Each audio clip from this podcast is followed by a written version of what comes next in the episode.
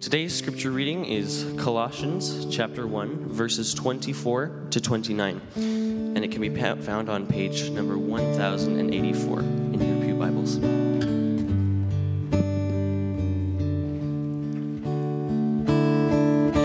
Now I rejoice in my sufferings for you, and I am completing in my flesh what is lacking in Christ's afflictions for his body, that is, the church. I have become its servant according to God's administration that was given to me for you, to make God's message fully known, the mystery hidden for ages and generations, but now revealed to his saints. God wanted to make known among the Gentiles the glorious wealth of this mystery, which is Christ in you, the hope of glory. We proclaim him, warning and teaching everyone with all wisdom, so that we may present everyone mature in Christ. I labor for this, striving with his strength that works powerfully in me. This is the word of the Lord.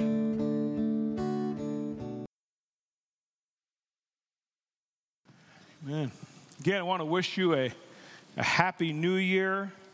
And what a joy it is to gather here this morning on this first Sunday of this new year, this first Sunday of this next uh, decade. And as I said last week, you know, there's always this sense of a new year of, of us standing on tiptoe, kind of peering into the to the unknown of this coming year and we we wonder what this new year will, hold. We we wonder the things that will happen in our lives. And and and as we enter a new year bringing bringing some of the things with us from the past we wonder how these things will be resolved and how unresolved issues will work themselves out. And so it's this very very unique time of of, of reflection. Uh, it's been said that an optimist stays up until midnight on New Year's Eve to see the new year in, and a pessimist stays up to make sure the old year leaves.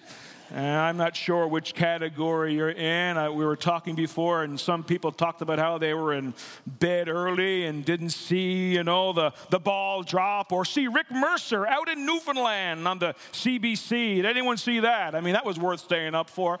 Uh, and so, uh, what, what a joy to be here uh, to celebrate. You know, um, there is uh, this, this great Christmas carol that we sang in December, O Little Town of Bethlehem. And there's a, there's a line in that carol that, that I really, really love, and it says, The hopes and fears of all the years are met in thee tonight. And I was thinking about that this week, you know, hopes and fears. That may very well describe many of us in this room in these early days of, of 2020 maybe there, there are a lot of hopes here in this place today. You, you're, you're hoping for things to turn out in a particular way. You, you're hoping for some good things this year. You're hoping maybe that uh, something's going to be resolved in a particular way. And so there's a lot of, a lot of hopes, I would think, in, in, this, in this room this morning. But then mingled with that, no doubt there are fears. You know, there's also fears about this coming year and maybe some apprehension about some particular things that are going on right now in your own heart and life. And so, hopes and fears, and we can apply that individually, but also corporately as we work through this coming year. And I had, I had originally planned on resuming our Philippians series today, but um, as I was just preparing this week, I, I, thought I might go just in a different direction for this morning. Um, C.S. Lewis once said that people need to be reminded more often than they need to be instructed. And so, on this first Sunday of, of 2020, this first Sunday of this new year, I want to draw us into a passage that I think, calls us into a posture of, of remembering. And so I invite you to turn with me to what is often referred to as the saddest book in the Bible. What a great way to start off the new year, right? We're going to turn to the saddest book in the Bible, uh, the, the, the book of Lamentations. Lamentations, to, to, to express this passionate expression of grief and sorrow. And in this, uh, in this book, we're drawn into the poetry of lament. It's, it's a, a short five chapter book, a book of sorrows, if you will, a book of laments, a collection of five uh, psalm like prayers. And this, this really is the poetry of pain. It's the poetry of grief. And, and before we read our scripture passage, I, I want us to have a little appreciation for the context of this short book. As I said, it's a book of, of deep anguish. And the context of this book of anguish is one of the darkest times in Jewish history.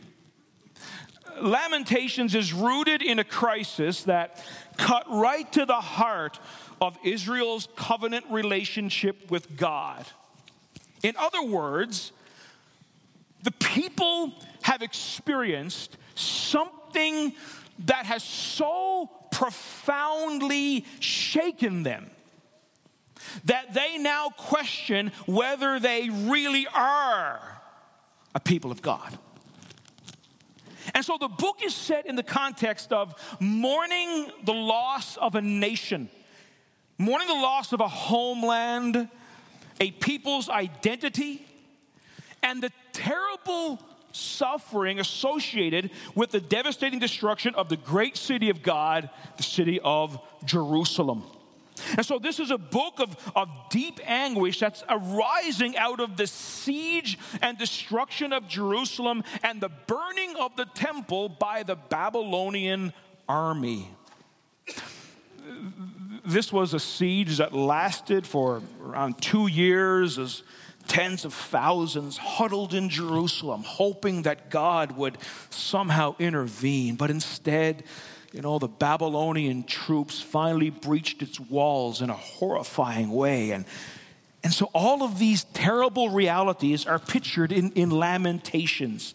Uh, poems about famine and thirst and murder and, and rape, and it's people wonder if death would have been better. And along with, with the terrible physical suffering of this rather um, dark time, there was also the crushing question of, of the people's identity, of, of Israel's divine calling as the people of God, the people through whom God chose to display his glory to the nations. And it's been said that here were a people whose history was singularly bound up with God. I mean, consider what God had done for this group of people. He redeemed them from slavery in Egypt and he created a name he created uh, them a people for his name. God made a covenant with them and would eventually fulfill the promise that abraham's offspring would inherit the land. And, and, and, and they, were, they were god's people. They were special. They were chosen. They were, they were distinct. I appreciate uh, commentator Gordon Fee writes and says that at the heart of their self understanding was the fact that their God, who was God alone, the living God, the creator of all that is, had chosen to dwell personally in their midst. First, in the tabernacle in the desert, and finally in the place he chose as a dwelling for his name, Jerusalem itself. They were God's people living in God's land, given to them by God's outstretched arm. And so they were a people whose identity was attached to this land and to this, to this city. Uh, many of you will know that, that I'm, I'm from the East Coast. I'm from Newfoundland and Labrador. And you, you remember the deal we made on my first Sunday? You don't use the term Newfie, and I won't make fun of your mountain right? You, you, remember that? And, and so that, that's, that's worked out, that's worked out uh, quite well. But I'm from Newfoundland. And, uh, and uh, th- there was a report just a few couple of years ago on, on the CBC that said that according to this report, more people in Newfoundland and Labrador feel a strong sense of belonging to their province than anywhere else in Canada. And so there, there's this sense of many Newfoundlanders that they are they're kind of a, a Newfoundlander first before they're a Canadian. And that, that, that, that's quite a, a common sentiment. And I thought about that as I w- was thinking about the, you know, this particular situation here and as, how this particular people have this sense of identity to their, to their homeland, to, to, to this great city. And so, both the land and especially the city of Jerusalem held significance for Israel in terms of identity, unlike most other peoples in history. And so, we come to our, our scripture passage, which also happens to be the central passage of the book of Lamentations. This is a book of horrible destruction and loss of life and starvation, but right in the middle, we have some of the most treasured words God has ever given about himself. And so we're turning to Lamentations chapter 3, and we're reading verses 19 to 24. Lamentations chapter 3, verses 19 to 24. Right here, almost in the middle of this book, and in the middle of all this anguish and pain, come these words Remember my affliction and my wanderings, the, the wormwood and the gall, these words that evoke uh, anguish and referring to poison. And my, my soul continually remembers it and, my, and is bowed down within me. But this I call to mind, and therefore I have hope. The steadfast love of the Lord never ceases. His mercies never come to an end. They are new every morning. Great is your faithfulness. The Lord is my portion, says my soul. Therefore, I will hope in him. May God bless the reading of his word. Lamentations, the saddest book in the Bible, I think uh, is, a, is a real gift to us. And this, this, this book is a gift to us in the middle of our own sad times. It's a gift because I think it helps us deal with our own pain. Now, Lamentations doesn't offer any easy answers to the problem of our suffering. But it does help us meet God in the middle of our suffering. And the great gift of Lamentations is that it teaches us that lament is a prayer in our pain that leads to trust and praise and a deepened confidence in God. And through the prayer of lament, we are drawn into a deeper experience of, of God's presence. As, as one pastor uh, suggests, the, the language of lament is often the missing, missing ingredient of our lives. And that lament enters the complicated space of deep disappointments and lingering hurt and it boldly reaffirms the trustworthiness of God. It's a helpful and life giving language that transforms our pains into platforms of praise instead of pits of despair. And so, this is the great gift of, of lamentations.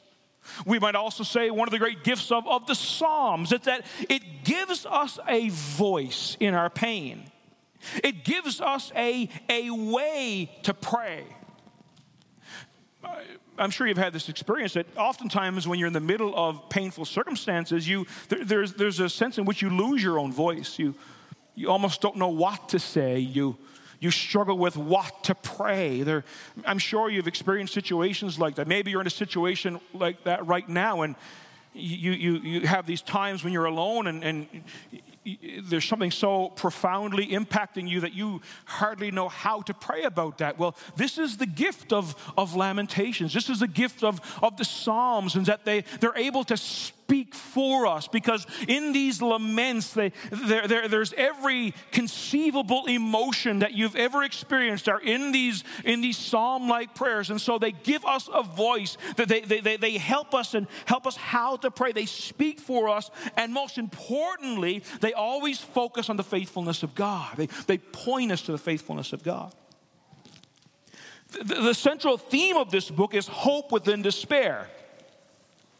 And this hope is not grounded in your circumstances, it's not in your wisdom, it's not in any relationship. The hope that you need is found only in seeing God, our God who has revealed himself in this particular way by saying that the steadfast love of God never ceases and his mercies never come to an end. They're, they're new every morning. And so Lamentations presents these two realities that are joined together. Life is hard, and God is good. Life is hard, and, and God is good. Life is hard, and God is merciful. Life is hard, and God is a God of comfort. Life is, is hard, and God's love never ceases. Life is, is hard, and God's faithfulness endures throughout all generations. There is comfort today in the reality of the fresh mercies of God. And, and I pray for you to have eyes to see the mercies of God in your life, how His loving kindness is at work in your life in, in, in a variety of ways, even in the midst of devastating circumstances and loss. And so, Lamentations reminds us that there are, there are fresh mercies, not only for each day, but fresh mercies for each new moment. In fact, we might say there are fresh mercies tailor made for your specific day, your specific problem, your specific circumstances. I mean, that, that, that, that's something to hold on to this year. That, that the mercies of God are tailor made for your particular situation. The, the mercies of God in your life are, are keeping things together when you don't know how you're keeping it together. That the mercies of God are, are, are there in your life when you face things bigger than your wisdom. Mercy for when you think your strength is not sufficient to endure. Mercy for every time you mess up. Mercy when the trouble you find yourself is entirely your own doing. the mercies of God. And so the people of God in Lamentations were in a, were in a tough spot. Verse 18 describes how they felt, and it's a place many of us have found ourselves in. So I say, My endurance has perished, so has my hope from the Lord. Have you ever felt like that? Be- because painful seasons, prolonged seasons of difficulty, have a tendency to wear us down. And we reach a point where we feel like we can't go on. And so the, the writer says, My endurance has perished. I'm, I, am i am losing hope here. I'm, I'm about to, to, to give up. And we can feel like this during prolonged seasons of, of difficulty. We, we look to God for help, we look to God for change, and when it does not come, in the way that we expect or when we expect, we have a tendency to, to give up and lose our hope because waiting can be tough. I haven't met too many people that enjoy waiting. It can be discouraging, and it reminds us that we're not in control. Every, every time I'm, I'm waiting for something, I'm reminded, yeah, I'm not in control here, am I? Waiting has a, has a way of doing that in, in our lives. And so, and so, what do we do while we wait in these seasons? I would suggest that again, we have this gift from, from, the, from, from Lamentations, and we do what the author of Lamentations did. His words, I think, are instructive to us. Look at verse number 21. He says, But this I call to mind. But this I remember. And by, by calling this to mind, the author says, I, I have hope. And so, what does the author bring to mind? He brings to his mind the character of God, the expressed character of God in verses 22 and 23, which, we, which we've read. His never ending mercy and his enduring faithfulness. And so, the author seems to fix his mind on the character of God. He has become a student of God's character. And so, as he waits, he remembers and he meditates upon the revealed character of God. He turns to God. And our text encourages us that at the heart of Christian lament is a turning to God. Again, the beauty of a book like Lamentations is that it gives us a voice, it gives us a language, it, it, it gives us a way to express ourselves before God. Look at verse 24. The author says, The Lord is my portion, says my soul. And so there's this sense of, of, of the author kind of preaching to himself, if you will. The, my, my, soul says, The Lord is my portion, therefore I will have hope. He, it, it would seem that the author has made a way, uh, made a habit of, of talking to himself. And so he says to himself over and over, The Lord is my portion. The Lord is my portion. The, the, the Lord is my portion, and so I have hope. Um, one advantage of talking to yourself is that you know at least somebody's listening, right? Um, just back up for a few moments and go back to verse 14. Look at, read, read these verses, 14 to 23. These are, I mean, they're, they're tough verses to read.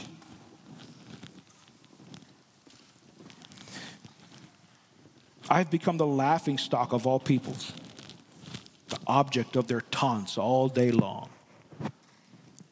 He has filled me with bitterness. He has sated me with, with wormwood. A word means poison. He has made my teeth grind on gravel and made me cower in ashes. My soul is bereft of peace. I've, I've forgotten what happiness is. And so I say, my endurance has perished, and so has my hope from the Lord. Remember my affliction and my wanderings, the wormwood and the gall. My soul, my soul is just remembers it and is bowed down within me. You see, we're, we're, we're, always, we're always talking to ourselves. And we're always giving ourselves messages. And what, what, what message are you giving yourself? Are, are the messages you're giving yourself rooted in God's word, rooted in God's truth, in God's love? If we are to follow the instructive example of the author of Lamentations, when our mind and heart is filled with painful memories of our past and haunted by the fear of our present circumstances, and filled with worry about the future, we must, we must trust the Lord and remember and meditate and, and say to ourselves, as, as the author here says, you know, the steadfast love of the Lord never ceases, and his mercies never come to an end, and, and they're new every morning. And remember the great gift of, of, of the, the great gift of the faithfulness of our God. And so the author has resolved to, to wait upon God, to meditate upon God's character, to, to remind himself of God's promises. And, and the author says, Because of this, I, I, I have hope. My, my hope is being renewed, the author says, as I continually remind myself of the faithfulness of God to remind ourselves about who we are in Christ. And look, I mean, I'm not talking about just the power of positive thinking. That's, that's, not what, that's not what that this is. This is instead the power of believing and trusting the promises of God. Uh, author and pastor David Platt writes and says, He has set his mind on the love of God, which never ceases. He has set his mind on the mercies of God, which are new to us every morning.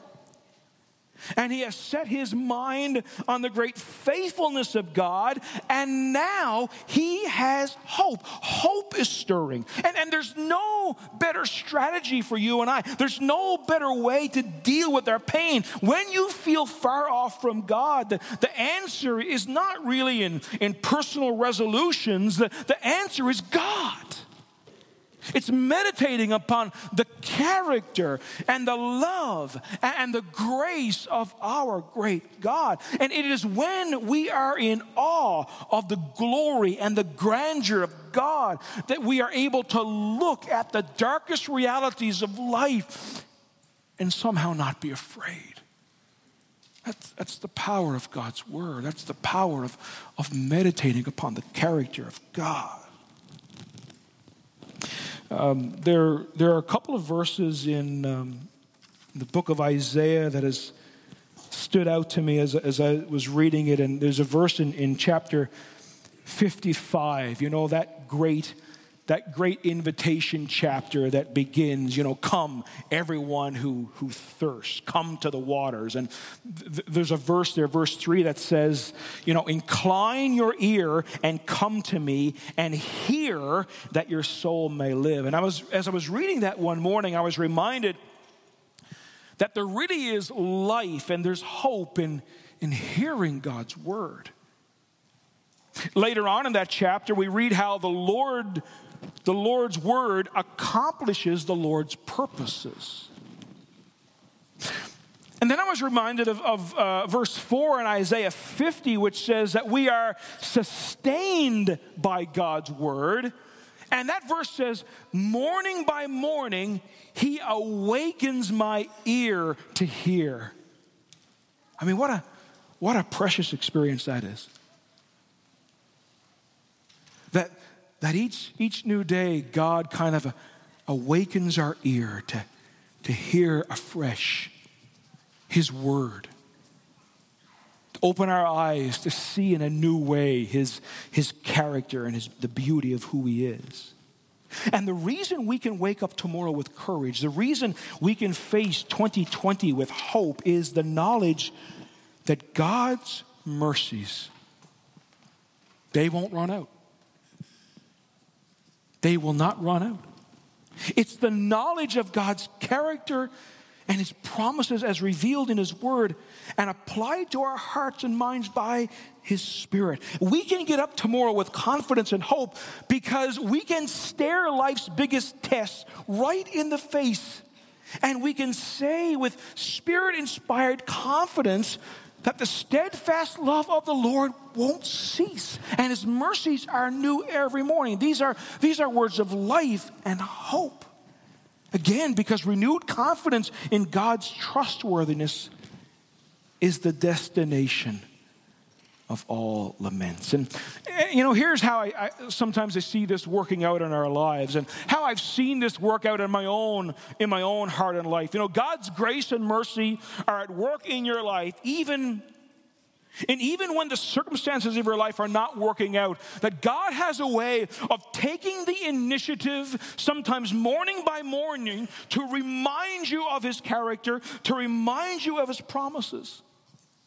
I've had this happen in my own life of God taking the initiative to awaken my ear, to awaken my ear to hear in a fresh way the stunning realities of Lamentations chapter 3.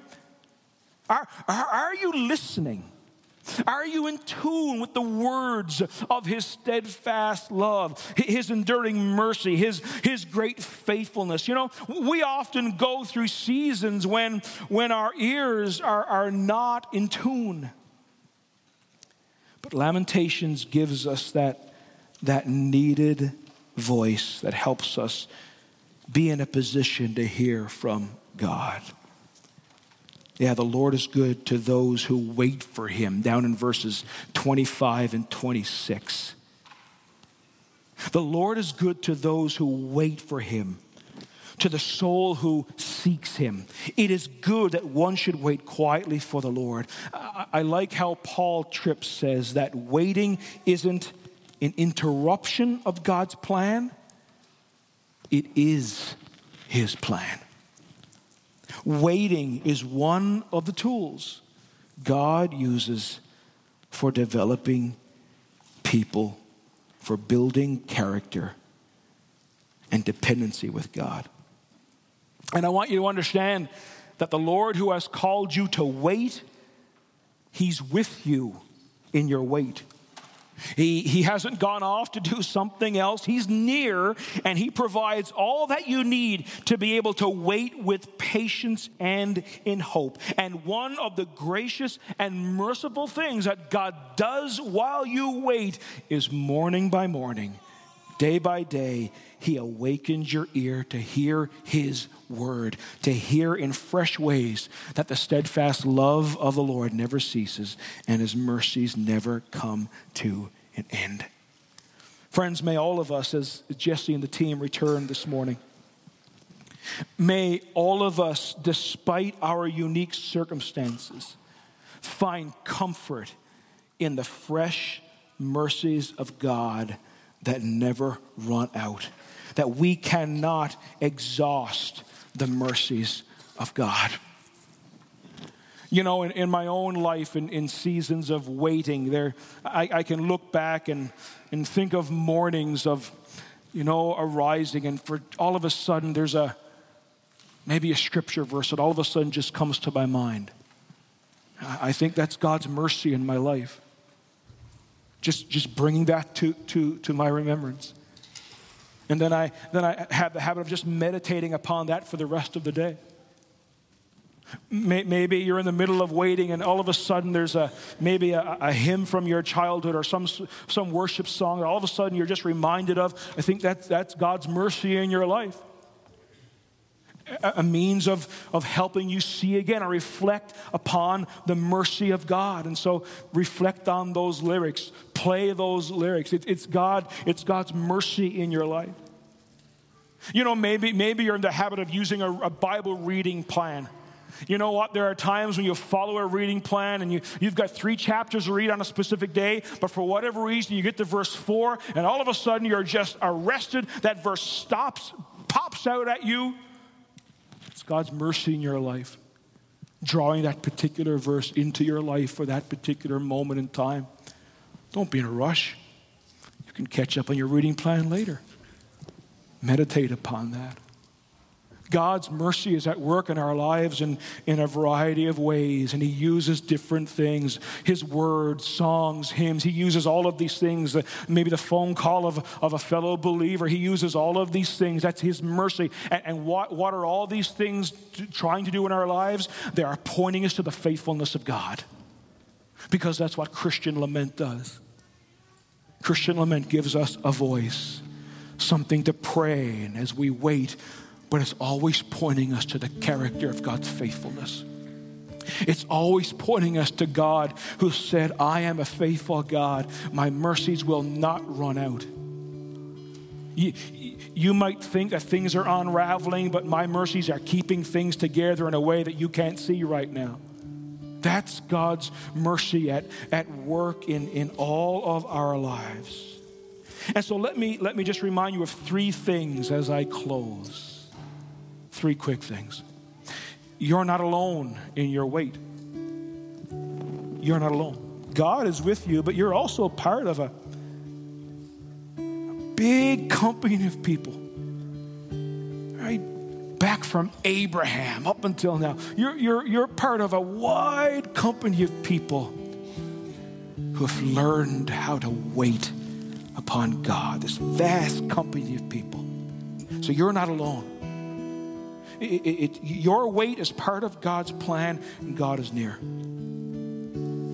Second thing I want you to be aware of as we face this new year is that any circumstance in life can provide an opportunity to know God better. Any circumstance in life can be a means of you drawing closer to God. And in the midst of whatever circumstance you're going through, no matter how difficult and painful it may be, and, and I know that there are some tough situations represented in our church family right now. But whatever that circumstance is, God can use that to bring you closer to Him. The third thing I want you to know is that God is committed to His work of grace in your life. He is absolutely committed to the work of grace that He began in your life. We're, in a series of Philippians that we'll get back to. And, we, we talked about that verse in Philippians 1 6, that he that began a good work, he will see that through. God is committed to this work of grace in your life, and he will see it through. And along this journey, one of the gifts that he gives to us in the midst of our heartache and pain is the gift of lament. And it's okay. It's okay to express those feelings. I mean, read, read the Psalms Read the book of Lamentations. There's this, these, these expressions of deep anguish and sorrow. But if you keep reading, you'll note that there's a common theme. They're always pointing us back to the faithfulness and mercy of God. Because to lament is a prayer in our pain that leads to trust. Nathan, can you put up. Uh, verses, verse 22. Go back to verse 22 and 23. I'd like for us to read, read those verses together. Lamentations uh, chapter 3, verses 22 and, uh, and 23. Uh, we'll pick it up at the steadfast love of the Lord never ceases. You see that there? All right, so let's read it all together. The steadfast love of the Lord never ceases. His mercies never come to an end. They are new every morning. Great is your faithfulness. The Lord is my portion, says my soul. Therefore, I will hope in him. Amen.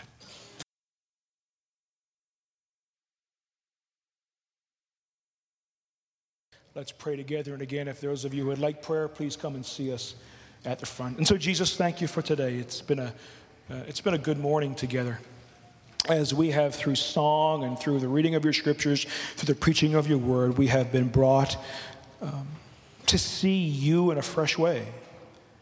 And it's our prayer now that, Holy Spirit, you will take all that we've sung and we've spoken, and you'll take all of that and just cause these things to become such meaningful and alive truths in our hearts.